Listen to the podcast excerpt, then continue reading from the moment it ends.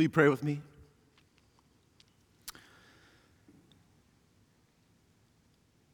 Lord, I would like to do the story of your victory justice. Jesus, will you help me?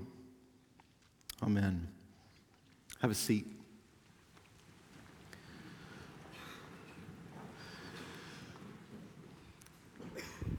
You ever had one of those experiences where you go somewhere and you see something, and even the camera that you've taken along, whether be it on your phone or even something more sophisticated than that, can't do it justice, and you can't get the right words, and you can't get back enough when you meet your friends or your parents to tell them what it is that you experienced?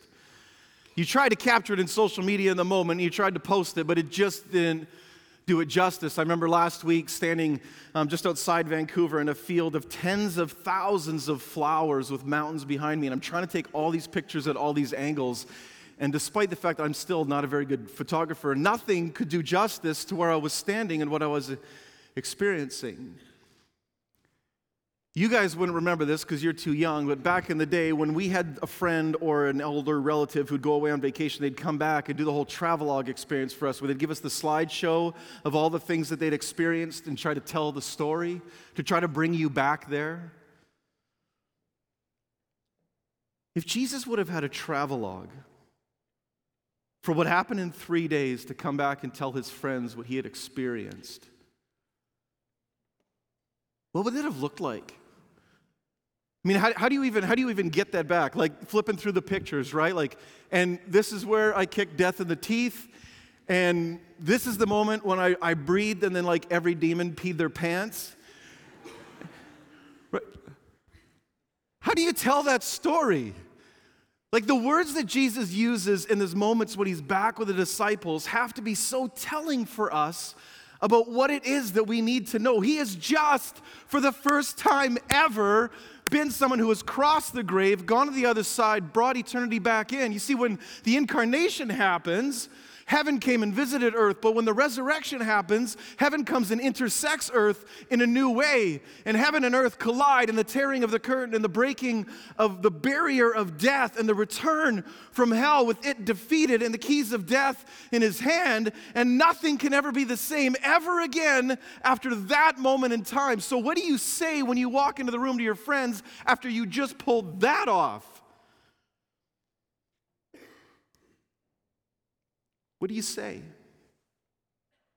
The first fruits of heaven has come back. The first fruits of return from the dead comes back. And what happens in that moment becomes the center of Christian preaching for the rest of history. We've been walking all year through the Gospel of John, and this is how he records part of that from chapter 20.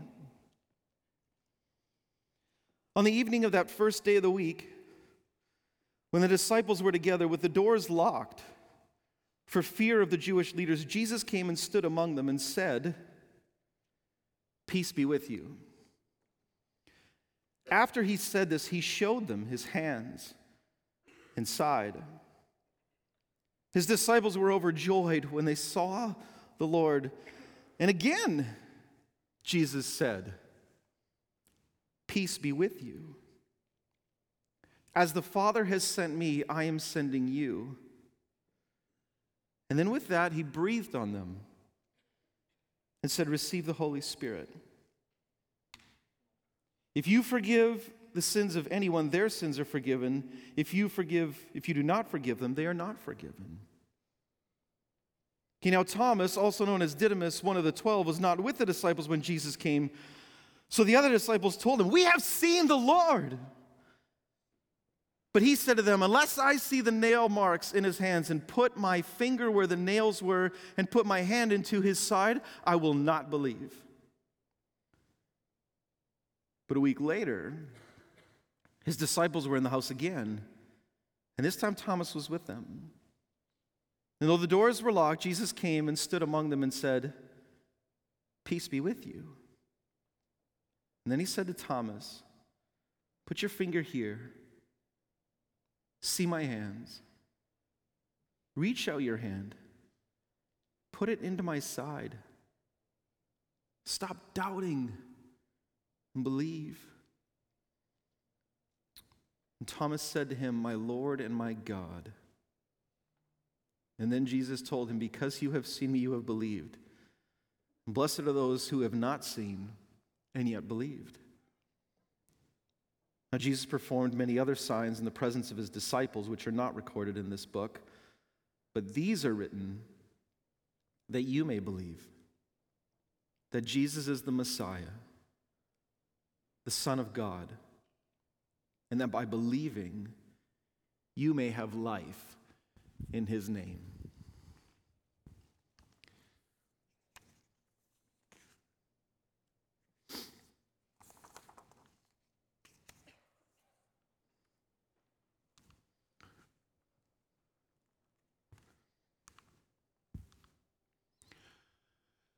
So, three times, Jesus now has this opportunity to come back and speak and tell them about what he experiences. And he keeps opening with this line. In fact, he says it twice. The first time, verse 19, Jesus came and stood among them and said, Peace be with you.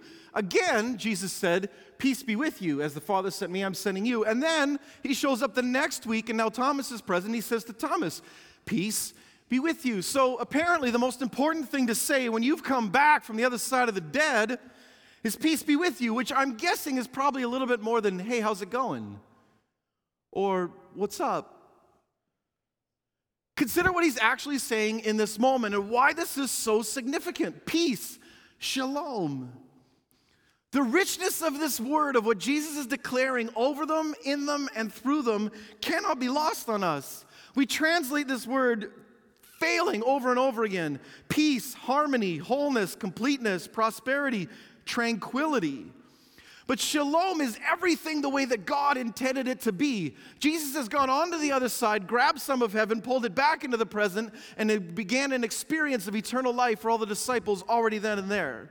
Shalom is everything that God wanted back in the beginning, but now because of Christ and what he has done, brought back into the present. When Jesus says, Peace be with you, he's not saying, Hey, how's it going? He's saying, I have acquired what God wants for all of humanity, for all of creation, for all of eternity, and I'm bringing it back and I'm declaring it over you. I want you to have what I have. I want you to have what the Father has given me. The peace that is in me, I want inside of you. And as the Father has sent me, in the same way that I did it, and this is a line we kept hearing in the farewell discourse this as, just like me, you're going to do this. Just like me, you're going to bring peace to the world. Just like me, you're going to bring the things the way that God intended it to all of the world. That is why you are here, Dordt College students. That is why you were put on this planet. You are to be the ambassadors of the shalom of God in this world. Jesus has acquired this victory. He has shared the fruits of it with you as the firstborn of the dead. And everything that was destroyed in Adam is being reconciled now in Christ, and He's declaring this over you. And can you hear it from Him? Peace be with you. He told them beforehand, I do not give to you as the world does. Peace be with you. My peace I leave with you. My shalom I give to you. That's what Jesus said. Every longing that the world has for a possibility that could come to completion one day in the fullness of time and in the fullness of God plan, God's plans, you are to be a foretaste of. You are to be the embodiment of. You are part of the down payment that is showing everybody else what is yet to come. Everything the way that God intended it to be.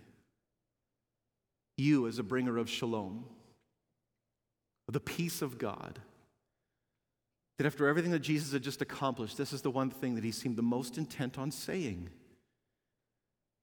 So, can you hear it? Like, and it is ringing inside of you. Peace be with you. When everybody else is all running around and flailing, peace be with you. When you're feeling the tension between the now and the not yet, peace be with you. And even in the middle of all of your doubts, peace be with you. To Jesus, this moment is so big, he then goes and does this, which is really weird for people who've come back from the dead to do on other people, because I don't know of what how many breath mints they had back in the day. And with that, he breathed on them and said, Receive the Holy Spirit. It's a terribly odd thing to do. I don't know how many people you walk up to when you say, Hey, how's it going? And then you go, right? Like, have you ever done that to anybody? Why is Jesus doing this in this moment?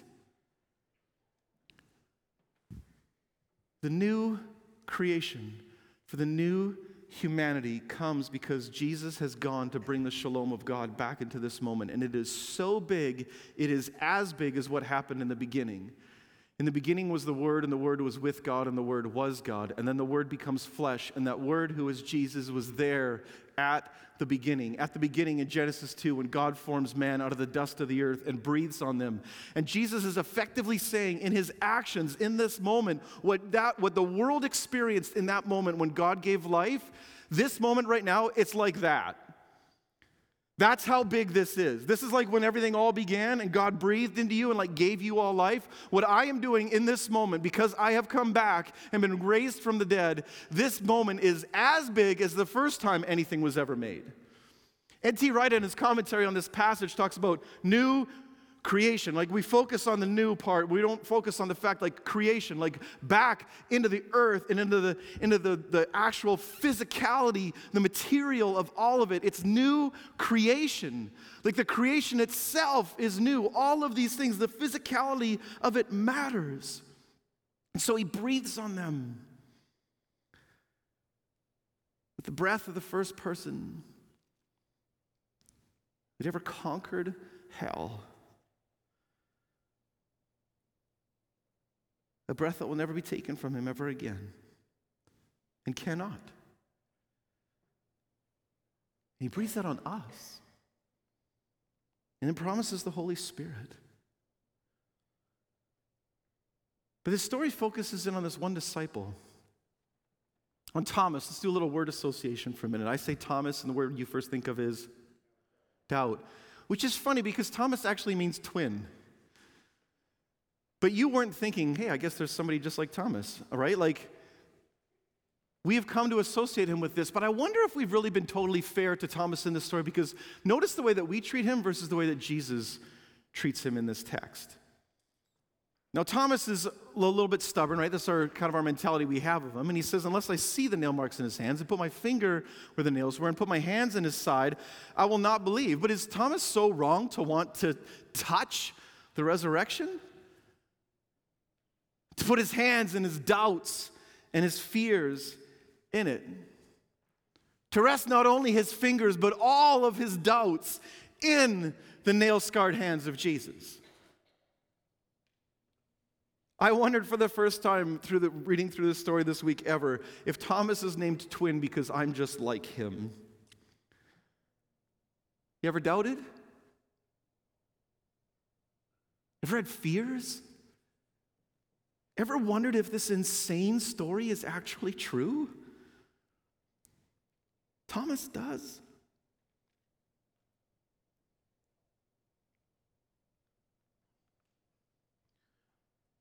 Ben Witherington in his commentary says it like this Thomas stands in for all who, like Mary Magdalene, embrace the earthly Jesus but have yet to recognize the risen Jesus.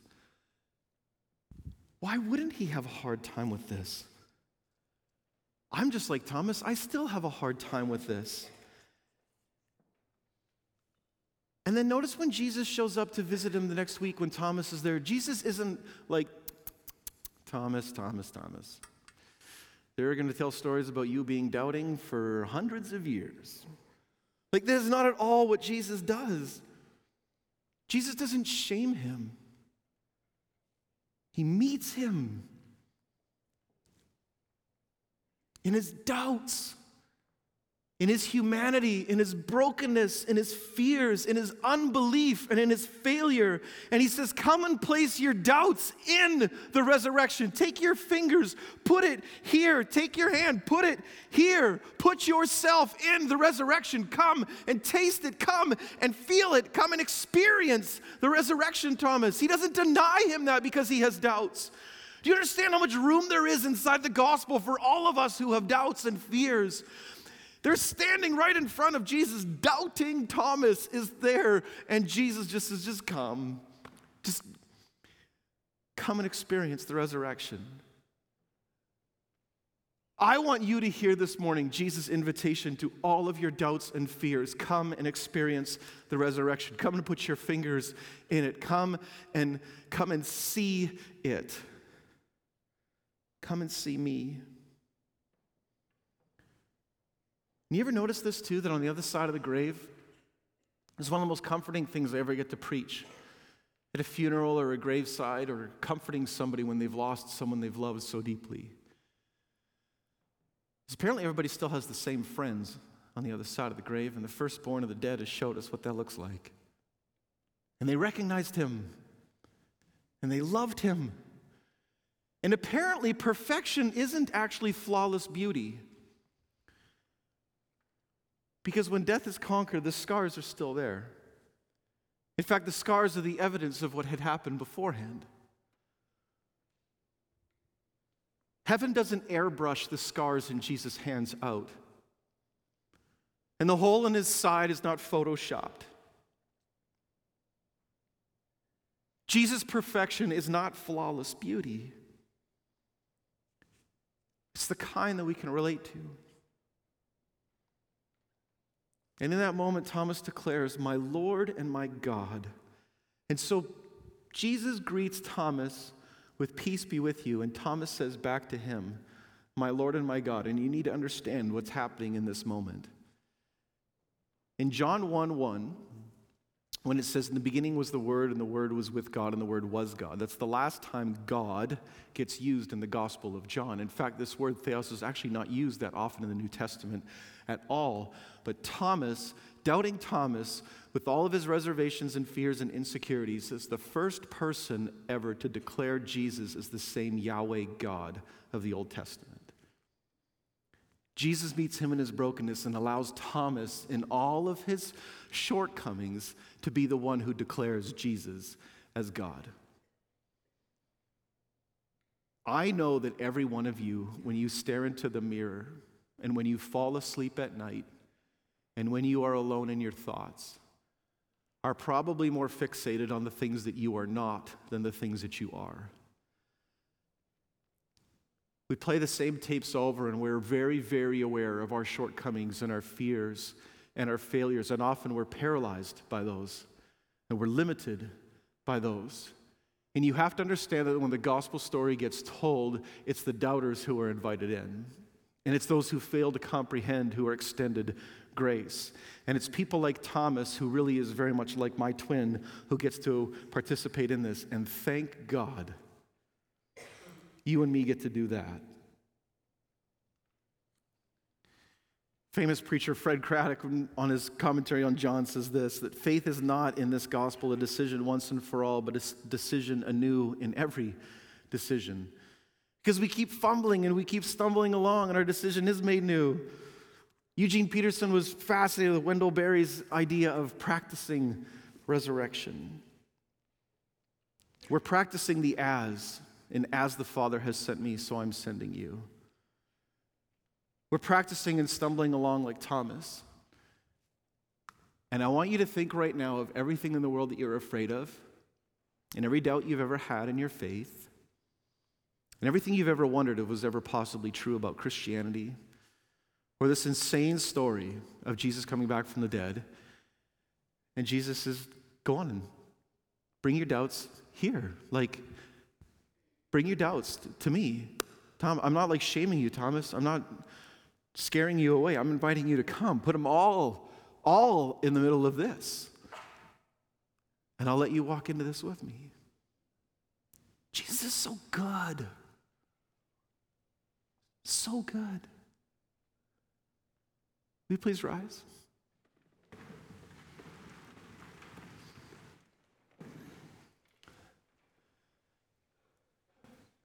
Fellow doubters, my friends in belief and my friends sometimes in unbelief, as you and I keep stumbling along in this, you are invited into a full participation and practice of the resurrection. And as the Father sent Jesus, so he is sending you. And in all your shortcomings, you are more than aware of already. Jesus is there too, redeeming everything Peace be with you. Amen. Have a great day.